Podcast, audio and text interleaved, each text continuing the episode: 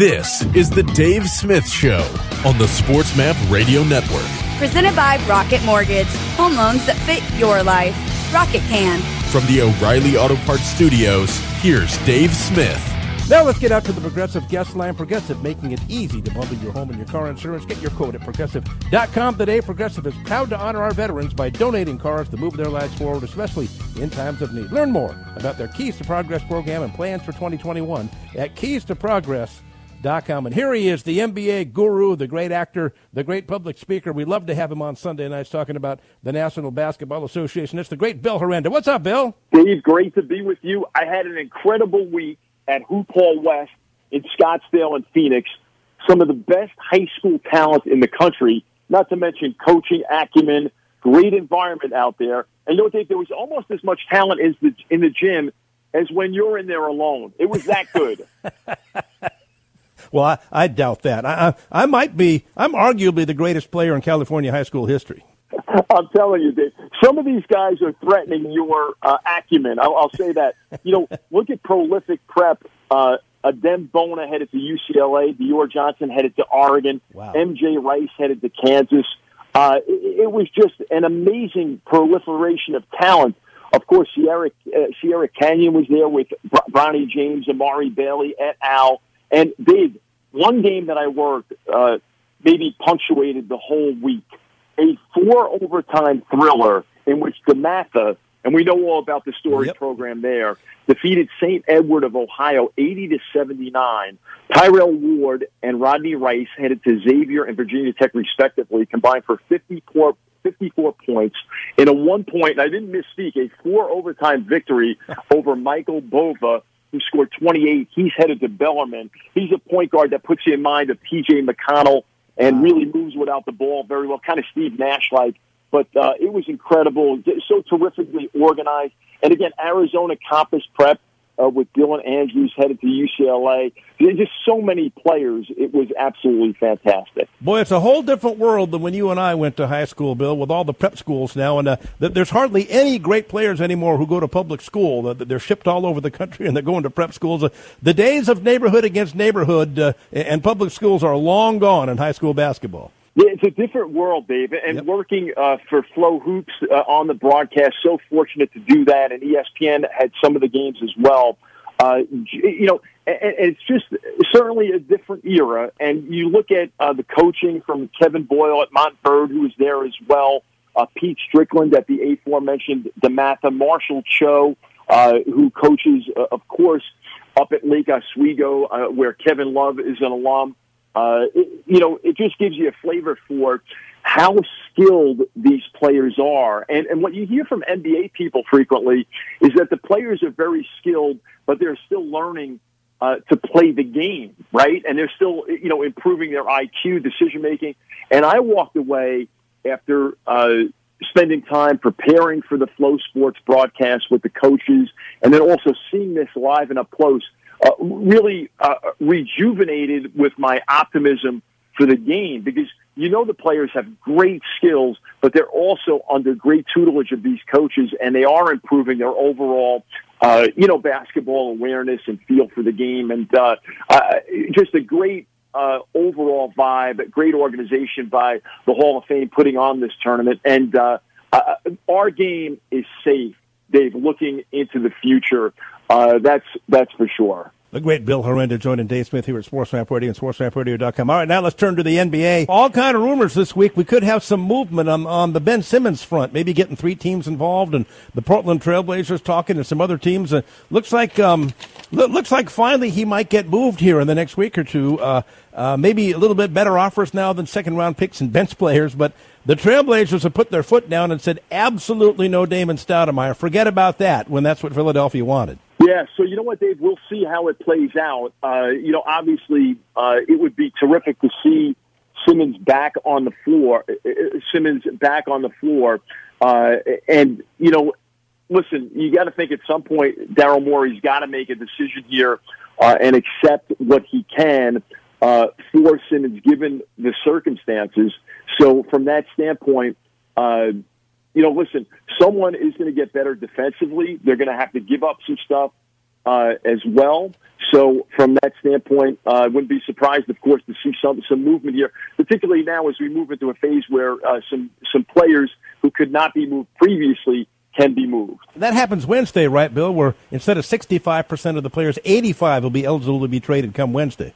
So yeah, so that that changes the dynamic in, in a major way because you have more pieces here uh, that can be moved, and also uh, now we're at a standpoint, Dave, too, that we're not yet into the dog days of January and February, where of course Hubie Brown says some of the teams that are hungry can make up some ground, and it's before the teams that are you know your top tier teams really refocus and start to uh, visualize where they can finish seeding wise. So, of course, we're at that scenario where people will start to get a little antsy and they have a good feel for their rosters. And again, can they get it done uh, as far as, you know, one of the four ways in the NBA to improve, uh, namely trades? That goes along with the draft, skill development, and free agency. Well, the Lakers are 14 and 13 right now, Bill. Defensive problems all year, sitting at number six in the West. Certainly not looking like a championship contender, at least not yet, the way they're playing defensively. And, you know, we talk about this a lot, Bill. Uh, I know it, kind of goes against Frank Vogel's philosophy, but I think with the age of this team and the old legs, uh, I'd like to see him playing some zone here. I, I, think that's a way to maybe give these guys a rest on the defensive end and, uh, and, and keep them fresh for the postseason. They don't do it much because Vogel's a man to man guy, but I'd like to see a lot more of it. Yeah, I, I agree, Dave. I agree, and we we we're, we are seeing it more and more, as you know, throughout the league. It seems like yep. uh, every time we see that, I, I tweet out at you because you've been advocating it for so long. Now, the good news for Laker fans is that uh, they are sixth in defensive rating over the last two weeks, according to Cleaning the Glass. So. Uh, hopefully that will be a harbinger of things to come in that their defensive uh, intensity uh, will increase. And that, of course, has been one of their calling cards uh, up until this season. Uh, so, again, uh, with Vogel, uh, yes, I concur, Dave. I, I think going zone just to give the opposition a different look and to deploy your talent uh, in a different way. And remember, all zone is is just guarding the man in your area.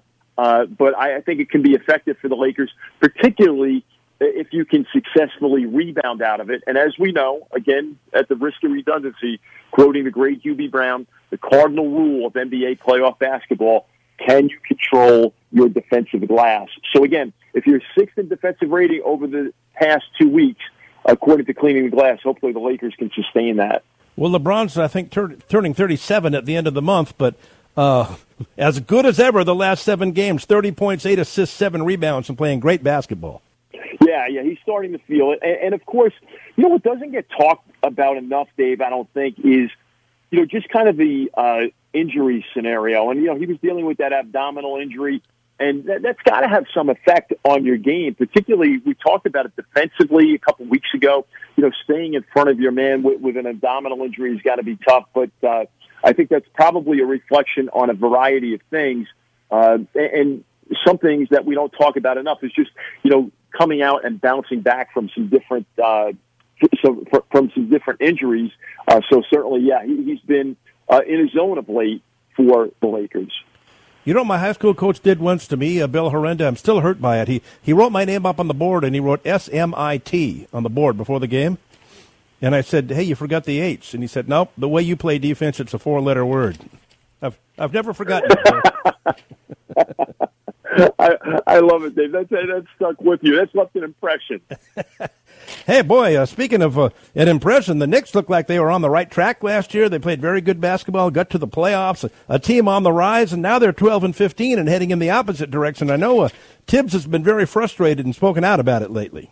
So, Dave, they started five and one, and now they've gone seven and fourteen since then, and they're five and nine at the world's most famous arena after today's loss uh, to the defending champion Bucks.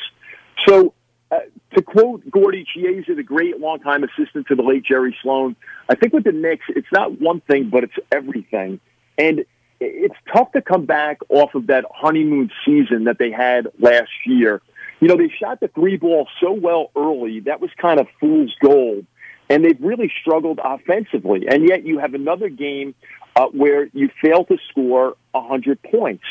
So I, I think it's a reflection of their roster to a degree where they've acquired players. Now we know Kemba Walker is out of the rotation, and one of the question marks with him, of course, was his durability. And then Evan Fournier, R.J. Barrett have really been kind of inconsistent. Uh, also, from an injuries perspective, you know, Robinson, Noel, and Gibson up front have been injured. Now, Grimes was great today. Thibs is starting to get him uh, more minutes as he, in his first start in the NBA, made seven threes, went for 27 points in that loss.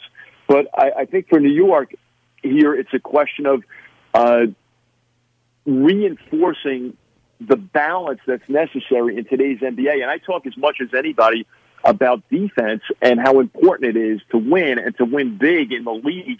But certainly, it's an era where you have to be able to score, and I think that's something that, of course, uh, Thibs and his staff uh, is going to have to focus on and try to find the right combinations of players to really get this thing going offensively. But it's been a tough go, uh, and certainly sometimes it's tough to continue and rekindle that honeymoon phase that they had last season. You look at Zion Williamson. Uh, he was cleared to practice, and uh, they said that he might play in a week or two. Then he had a setback about a week ago. Then he uh, tried it again a couple of days ago and had another setback. Uh, now they're eight and twenty. They played twenty-eight games. I'm beginning to wonder if he's going to play at all this year, and it would if it would even be worth it at this point. Interesting scenario, Dave. I, I, it's unfortunate because the league is worse without him on the floor. Yes. Because if, if you have a league pass regardless of the Pelicans' record, it's almost like you have to stop and, and watch him uh, when he's on the floor. So I certainly hope uh, that he gets healthy. Uh, I, I think that they will play him if and when he becomes uh, a hundred percent. Of course, you don't want to risk anything, and you want to uh, preserve his career. But I would think that if he becomes healthy, you want to play him just to see where he's at to get him, you know, more NBA experience uh, before you kind of reload for, for next season. So we can only hope that Zion uh, does get healthy, and it's just unfortunate to not have him on the floor. You know, post LeBron here, uh, Cleveland's front office has done a really good job uh, putting this putting a new team together. They're 16 and 12 now, Bill, and they're sitting there about right in the middle of the pack in the playoff picture in the East. The trade for Jarrett Allen, the drafting of uh, Garland and Sexton, who's injured now and not playing. Uh, um, the drafting of Evan Mobley, uh, the, the, they're hitting on the drafts. They brought in uh, the right free agents, the right trades. They've done an outstanding job rebuilding. I just love Cleveland, Dave. And, and you know, last year they had a, a good start as well. But I, I'm a believer. I really am. I mean, just just as you said, you know, there's credit to go around for this organization. You know, Mobley and, and Allen can play on the floor at the same time uh, very effectively. Also, you know, they're doing this without an injured uh, Collin Sexton. Yep. Rubio's been good. Love has been good. Uh, so yeah, they're they're a fun young team, uh, the Cleveland Cavaliers, and uh, this has been uh, to me one of the great. I, I, I guess I'll say still surprise stories in the NBA, but I think, just think it's a testament to how tough it is uh, in the East. And we, you know, we just talked about the Knicks, and in the same breath, then we're going to Cleveland because we know this game keeps you humble. And I'm remiss not to mention Markkanen, who's averaging 14 points, five rebounds. Okoro's a solid two-way player as well. So yeah, I, I really like the mix in uh, in Cleveland. They're they're a fun squad. Well, Golden State off to a. There he is, the genius, Bill Herenda. We love talking to him every Sunday night at the National Basketball Association. Bill, great stuff, and we'll talk to you again next week. My pleasure, Dave. Anytime. There he goes, the great Bill Herenda, right here at Sports Report, even SportsMapRadio.com.